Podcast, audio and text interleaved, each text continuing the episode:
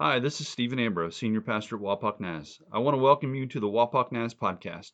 We hope and pray that this message goes deep into your DNA, is encouraging, relevant to your life, a means for you to engage with God and experience His love, and moves you to impact your world. We at Wapak Naz believe firmly that you matter to God. We are glad that you are taking the risk to engage with Him today. Wapak Naz is love people loving people to Jesus, and it takes people to partner with us to be on mission and bring this message to our community, the region, and the world. If you would like to financially partner with Wapak Naz to love people to Jesus, join us by going to our website at wapaknaz.org and becoming a financial partner. We thank you, we pray for you, we love you, and enjoy the message. Before we begin, I'd like for you just to take just a second, okay? I know there's a little shuffling going on. Um, but I'd like for us to just pause for a second. and can you do me a favor? Sometimes we need to gauge our life a little bit, gauge where we are.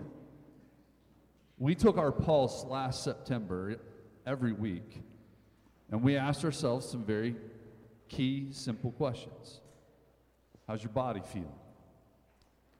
Where's your mind? And how's your soul? So I'd like for you to just take 30 seconds. Close your eyes. I don't want you to fall asleep because I know you're ready. You're almost there. But I'd like for you to breathe in your nose and out your, out your mouth. Fill your lungs. Just know that God is the God who gives you breath as you're breathing. How's your body right now? Is it tired? Is it in pain? What do you feel? Are you hungry? Because I am. Are you stressed? What are the signs of your body right now?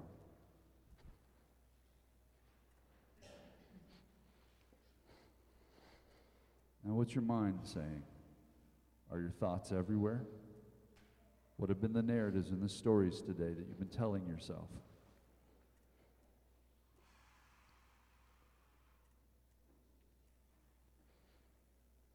What are the things that you've been thinking about, even during worship service? Are they good? Are they healthy?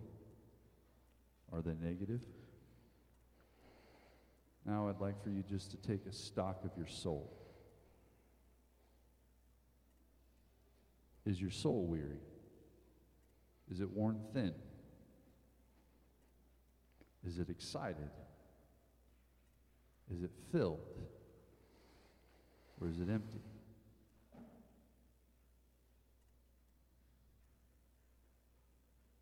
Now, as you're breathing in, would you just verbally tell the Lord, I want what you have for me right now?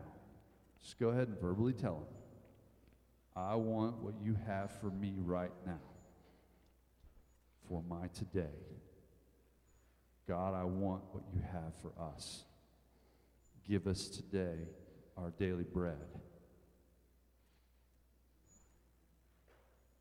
Amen.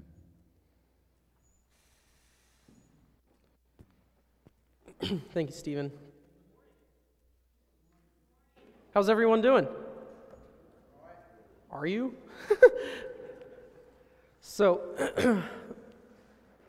the last few years, I was fighting a public battle. I was fighting a battle, and everyone could see it, except I wasn't aware of it for years. I wasn't really aware of it until I was in college, and this problem began to affect relationships that I had um, with family and friends. So once I realized it was there, I started going to counseling for my anger issues. And after the first few weeks, uh, Dr. Eric, he's an actual doctor, Dr. Eric asked me a very pointed question Is there something in your life that you aren't dealing with and you haven't forgiven yourself for? Okay, Eric, just call me out like that, I guess. While the question hurt because it shook my foundation of who I knew me to be, That question was needed for me to overcome my anger issues. Because for years I had dealt with this private battle that I had told no one about. And it was affecting not just my life, but my relationship with God and my relationship with others. And so Eric really began to push me to learn to forgive myself. Because what was happening was I was getting so angry with myself that it was beginning to flow out until, into the relationships and interactions I was having with everyone else around me. The key for me to get over my anger issues was forgiving myself. And that's where I want to that's where I want to go today. Have we forgiven ourselves? Maybe for you it's you felt like sometimes you can be a bit of a bully, whether in school or in work or with relationships such as with family members. Maybe you've overreacted in a situation and you've hurt someone that you have loved the most for your whole life. Maybe you're dealing with some, some sort of sexual issue.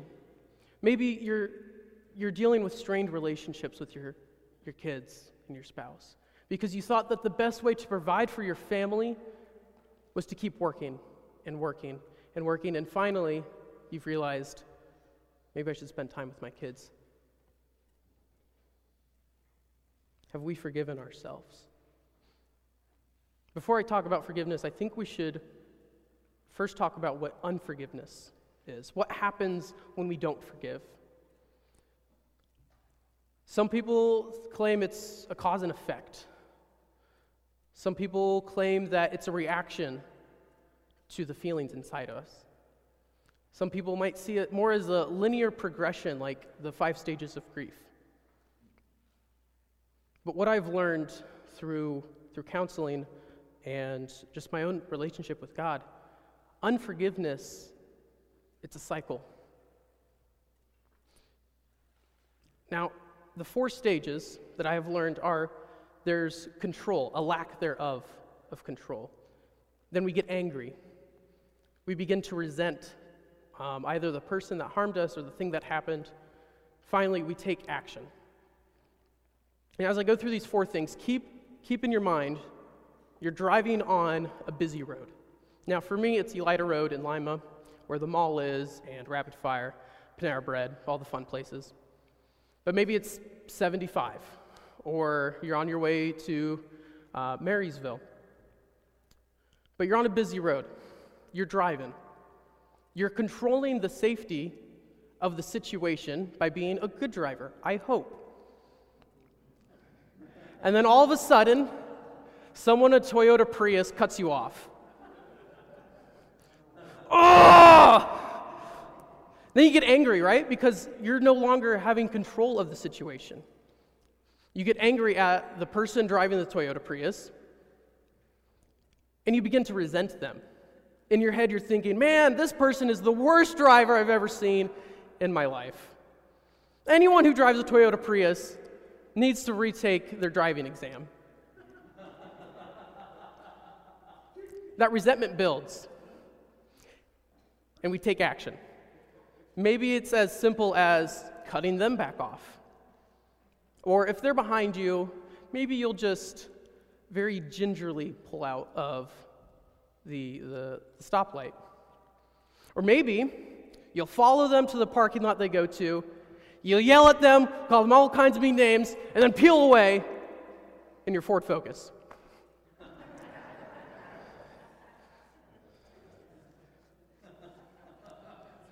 But what happens then after we take action? that resentment is still there. That anger is still there.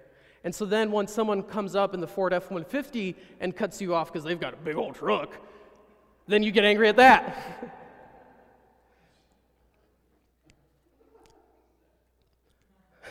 Sorry, Zach, didn't mean to call you out.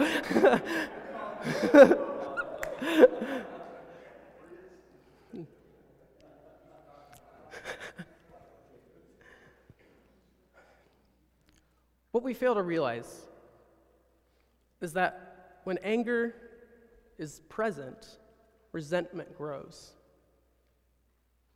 And where that resentment grows, we, we feel like that the best way to take care of something is with retaliation.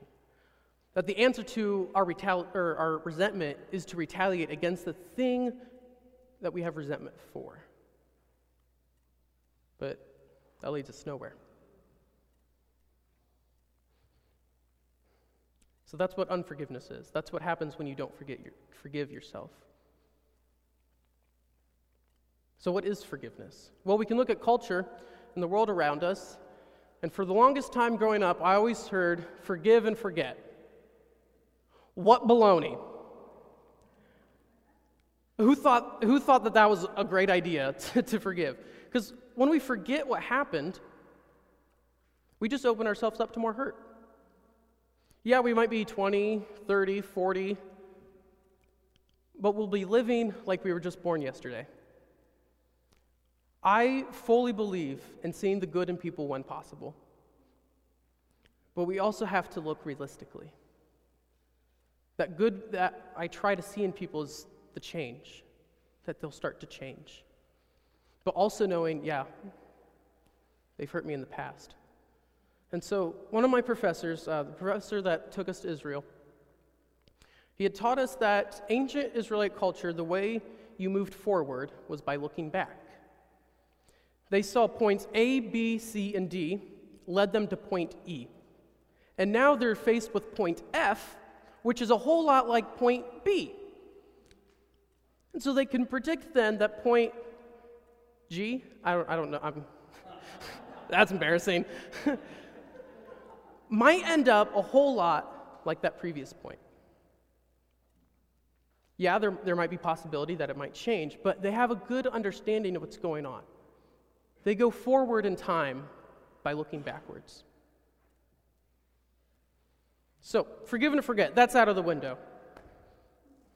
Well, based off of my experience and what I've learned with, with Dr. Eric and with God, forgiveness is about two things releasing the desire to control the justice that you want to happen, and releasing yourself from the enslavement of pain. releasing.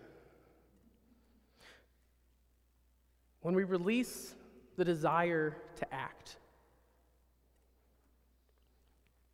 we go back to the same idea of does retaliation relieve resentment? From my experience, no, it doesn't. If that Toyota Prius cuts you off, you're still mad at them even if you do something about it, right?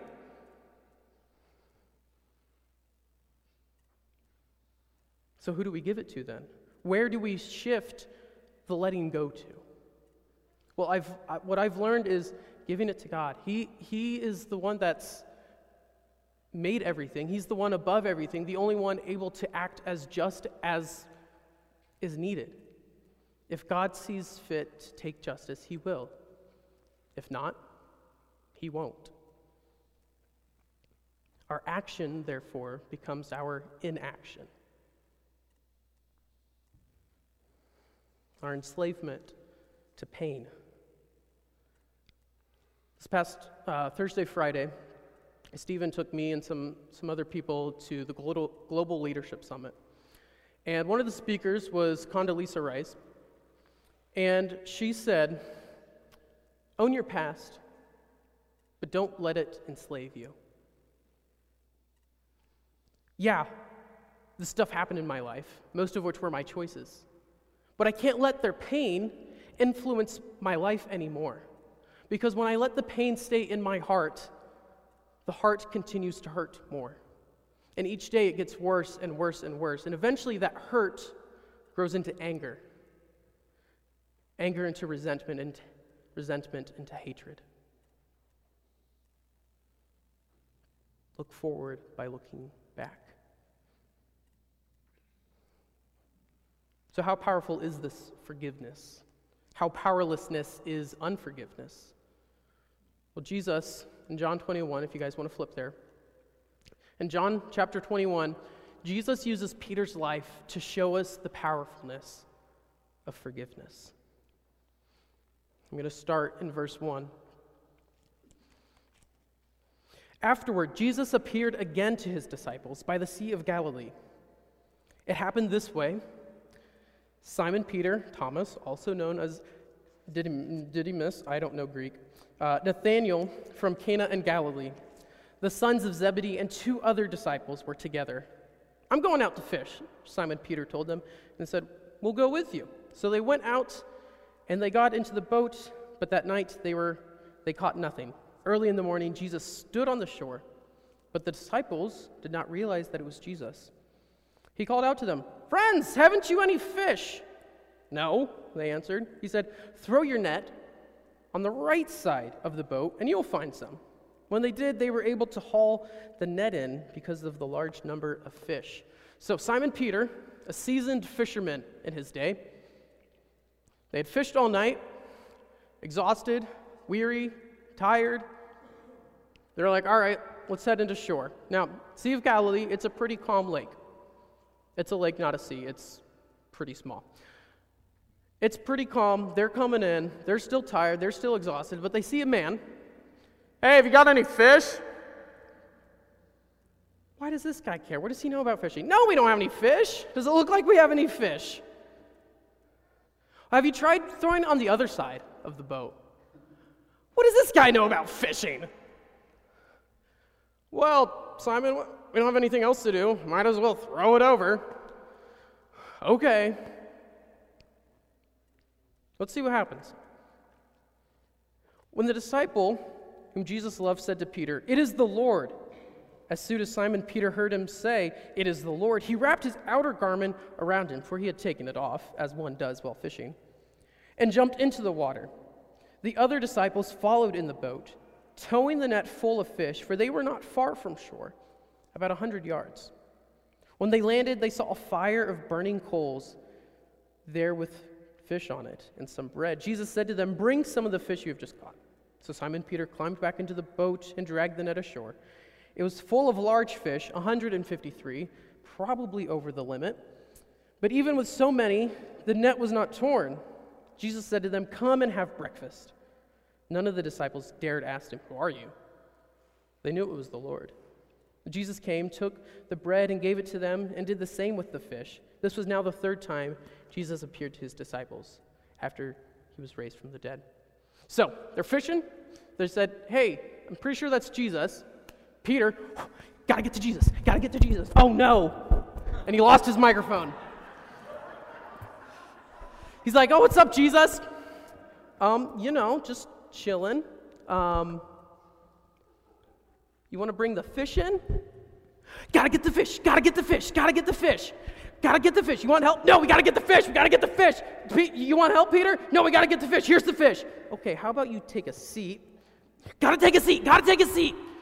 Right? Peter's Russian. He is he is excited to see Jesus. He is ecstatic. He is full of adrenaline. But the part of the story I want to focus on are the next four verses. When they had finished eating, Jesus said to Simon Peter, Simon, son of John, do you love me more than these? Yes, Lord, he said, You know that I love you. Jesus said, Feed my lambs. Again, Jesus said, Simon, son of John, do you love me? He answered, Yes, Lord, you know that I love you. Jesus asked, Take care of. Or Jesus said, Take care of my sheep. The third time he said to him, Simon, son of John, do you love me? Peter was hurt because Jesus asked him for the third time, Do you love me? He said, Lord, you know all things. You know that I love you. Jesus said, Feed my sheep. Very truly, I tell you, when you were younger, you dressed yourself and went here where you wanted. But when you are old, you will stretch out your hands, and someone else will dress you and lead you where you do not want to go. Jesus said this to indicate the kind of death by which Peter would glorify God. Then he said to him, Follow me. The, the three questions Simon, son of John, do you love me? Based on the story and, and the surrounding text, it seems like Peter and Jesus are the only ones aware of the implication of the story. Um, it's this intimate language that they have, this, this language that only they really know the true meaning of. For example, Dennis, what's the number one rule of riding a motorcycle? He's asleep, isn't he?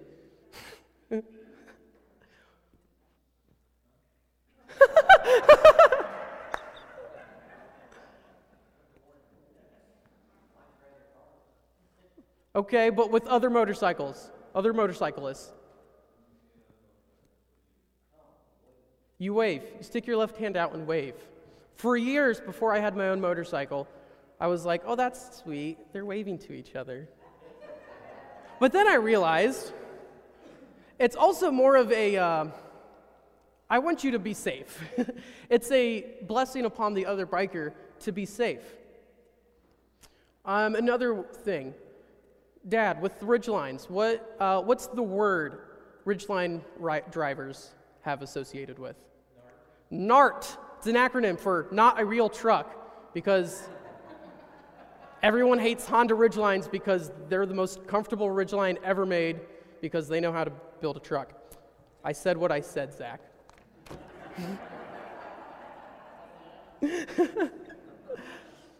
NART. They've embraced this language of NART, one, after being ridiculed forever, but then also they, they've they have really taken NART to mean something else. NART for them is a community word. It's a word that means way more to them than anyone else could ever mean for it. Or boat. I don't own a boat. I don't make enough to make a boat, or to, to buy a boat. Stephen. Um, but there's a certain boat culture as well. I don't know the boat culture. I don't own a boat. But it's that kind of, it's that kind of language. It's where, yeah, everyone else is aware there's a conversation going on, but they're all like, okay, they're having a conversation. They're doing their own thing using the words that they know. I think what indicates that is Simon, son of John. Because after Peter is called, he's referred to as Peter, except by Jesus. Jesus always referred to him as Simon, son of John. What he's doing here in this conversation, what Jesus is doing in this conversation, is he's beginning to have a healthy conflict resolution conversation. That was a mouthful. He's saying, Hey, Peter, do you remember when I called you? Do you remember that, that one random day by the Sea of Galilee? So, if we look back at Luke 5, the most detailed account of Peter's calling, if we look at that, we see pretty much everything is the same in these two stories. Peter goes out for fishing late at night. He catches nothing. This strange man that he doesn't recognize says, Hey, let's go fishing. Have you put it on this side of the net? Or this side of the boat? No, but why not? I don't have anything better to do. Catches this enormous amount of fish, so much so that these two boats almost start sinking. First century boats were pretty good at not sinking in the Sea of Galilee. So, this much fish, one, definitely way over the limit, and two, that's a, that's a pretty big deal. Providing a way for Peter to have some financial stability. And then, third, the final thing, most important thing about this conversation is Jesus says, Come and follow me. Jesus is reminding Peter of his story. Look, look at where you've came from. Look at the, story, the, the path that you decided to take, to follow me. Because what Jesus does during the rest of this conversation is he deals with the hurt caused by Peter. See, in Luke 22, after Jesus is arrested, brought to the house of the high priest, Jesus does his little sneaky thing into the courtyard. It's really cold, so it must be winter time, and it's at night. And they gather around a fire, a fire made of coal, the same type of fire mentioned in John 21. And he's sitting there trying to warm up. Hey, aren't you with Jesus? No. a few minutes later, I'm pretty sure you're with Jesus. No, not with Jesus. No, I'm pretty sure I always saw you walk in with Jesus. Mm, no, I don't think so. right? Jesus said, the sound of the rooster, you will have denied me three times. From that moment on, after Peter ran, Peter felt like everything that happened to Jesus was because of him. His, his whipping, his crucifixion, and his death were because Peter left him there. That's what Peter was thinking. He lost control of the situation. He got angry with himself. He began to hate himself because of the fact that he led Jesus to his death, the greatest friend he's ever had, the clear Messiah, something bigger that Peter could have been a part of. He didn't have to be some fisherman out of this random town in backwater Galilee. That's what's going on in Peter's mind. So Peter began to take action, to take vengeance. And he put himself in his own exile. He said, Well, I guess it's time for me to go home. Time, to me, time for me to go back to Capernaum, resume my fishing career, I guess. And that's where Jesus found him. Peter, Simon, son of John, do you love me?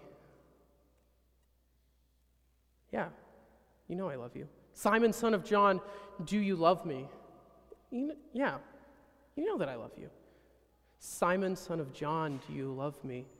Jesus, you know all things. You know that I love you.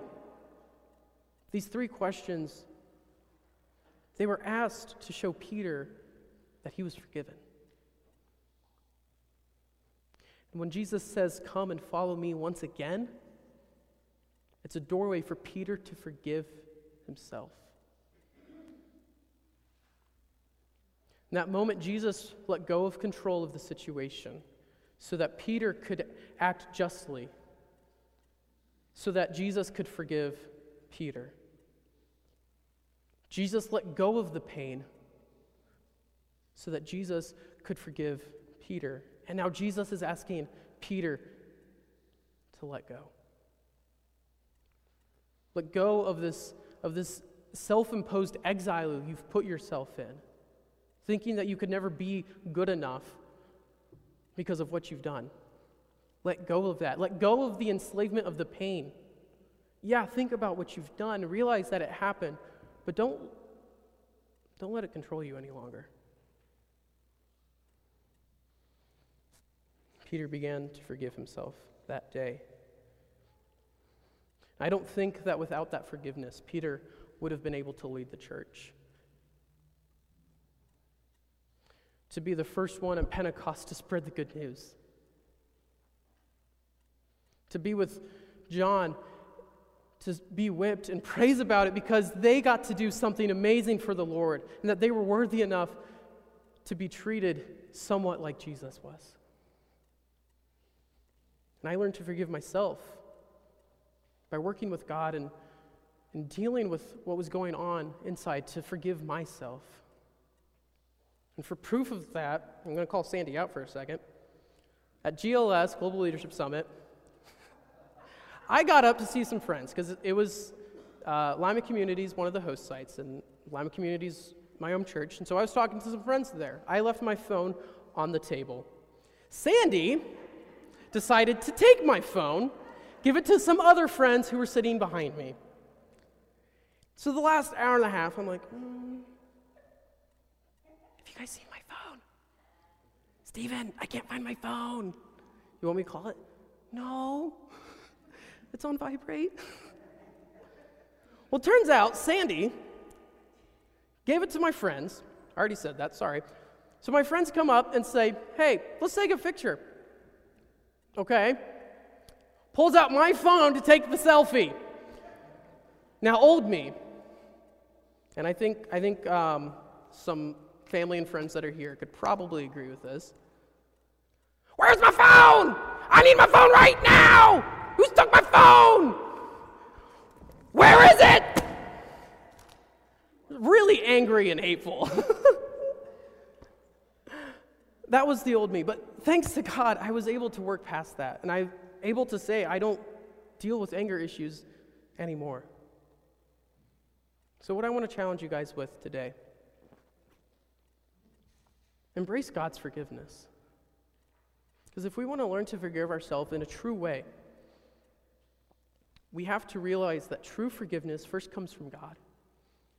Remember this by, by remembering where we came from and where we're going. Remember that at one point we were a sinner in need of God's forgiveness, God's grace, and God's love. Remember that now we are transformed, made into this even better image of Christ, to be able to go into the world and change lives for people.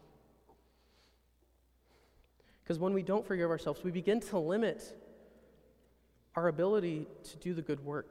Peter's ability was limited until he began to forgive himself. I know there's some here that are thinking, well, what do I need forgiven for? Who's, who's this God of love and grace and mercy? This week, I challenge you too.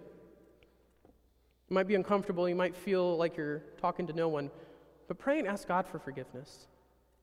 For anything in your life that's caused hurt to other people, ask for forgiveness. He might not show up tomorrow, he might not show up on Wednesday or Friday. Maybe he'll show up Sunday morning of next week.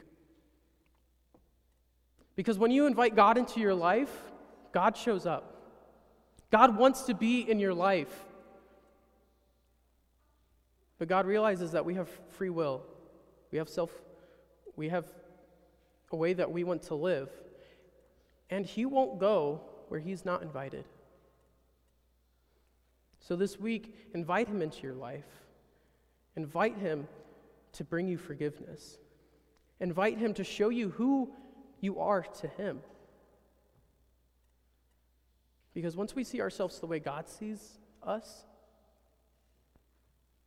we start to realize where we can grow. And we start to see where God wants to work within our lives to transform us to be this beautiful creation that we were always destined to be. Invite God in. And as we close, I have two questions for you. What do you need to be forgiven for?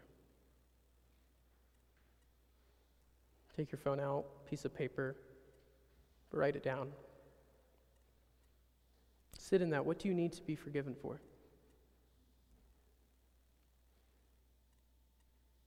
Secondly, what are you not forgiving yourself for? What are you holding yourself back for? Is forgiveness going to be that roadblock?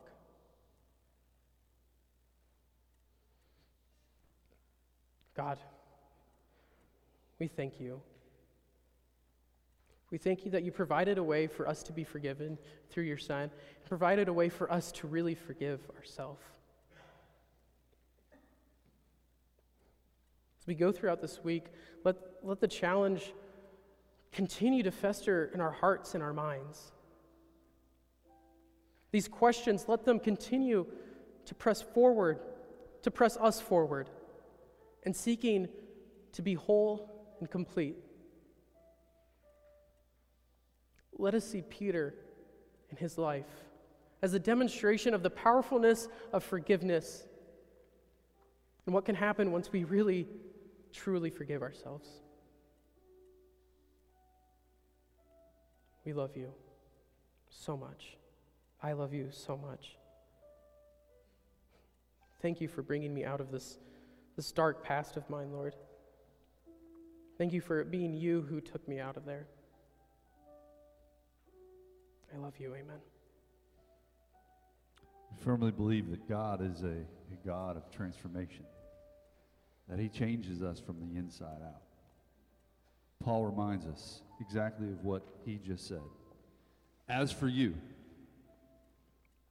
you were dead in your transgressions and sins in which you used to live when you followed the ways of this world and the ruler and of the ruler of the kingdom of the air and the spirit who is now at work in those who are disobedient all of us also lived among them at one time gratifying the cravings of our sinful nature and following the desires and thoughts Like the rest, we were natures of objects' wrath.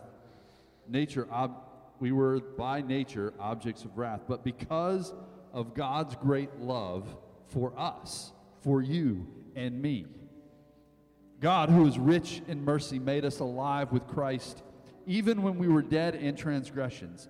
It is by grace you have been saved. And God raised us up with Christ and seated us with him in the heavenly realms in Christ Jesus. Folks, it is by grace you've been saved. I want to remind you not only have you been saved by grace, next week, right at the YMCA, two people that are a part of this body of Christ are going to declare publicly that they have been saved by grace. Their faith is going, pri- uh, going from private to public very quickly. And I encourage you to be a part of that celebration. FYI, you don't need to bring a chair. it's kind of nice. However, however, after the picnic, you might want to bring a chair, but I invite you. Next Sunday, we won't be here, so if you show up the doors are locked, we know that you're not listening. No, I'm kidding. Just kidding. You'll have time to get over there. Be a part of that celebration. We're going to celebrate their life, their choice in faith. We're going to gather together. It's going to look a little different, it's in a different place. But we serve the same God who has done miraculous works in the lives of people, including you. So I invite you back. And I invite you to invite someone else. Would you please? It's a great day to invite someone into, into church who doesn't like going to the church. We're going to the Y, and we're going to have some fun. Would you please stand? We hope the chairs will arrive by the end of the month. That'll be kind of nice. That'll be wonderful. But we hope that you arrive next week. God's always going to show up. He hopes, and we hope that you show up. May you love the Lord your God with all your heart, your mind, your soul, and your strength. And will you please love your neighbor as yourself? We'll see you next Sunday. Thank you for listening to the Wapak Nas podcast. We hope you are moved deeply to step into God and the hope and future He has for you, and that you are moved to be salt, light, and yeast in your community and to love people to Jesus.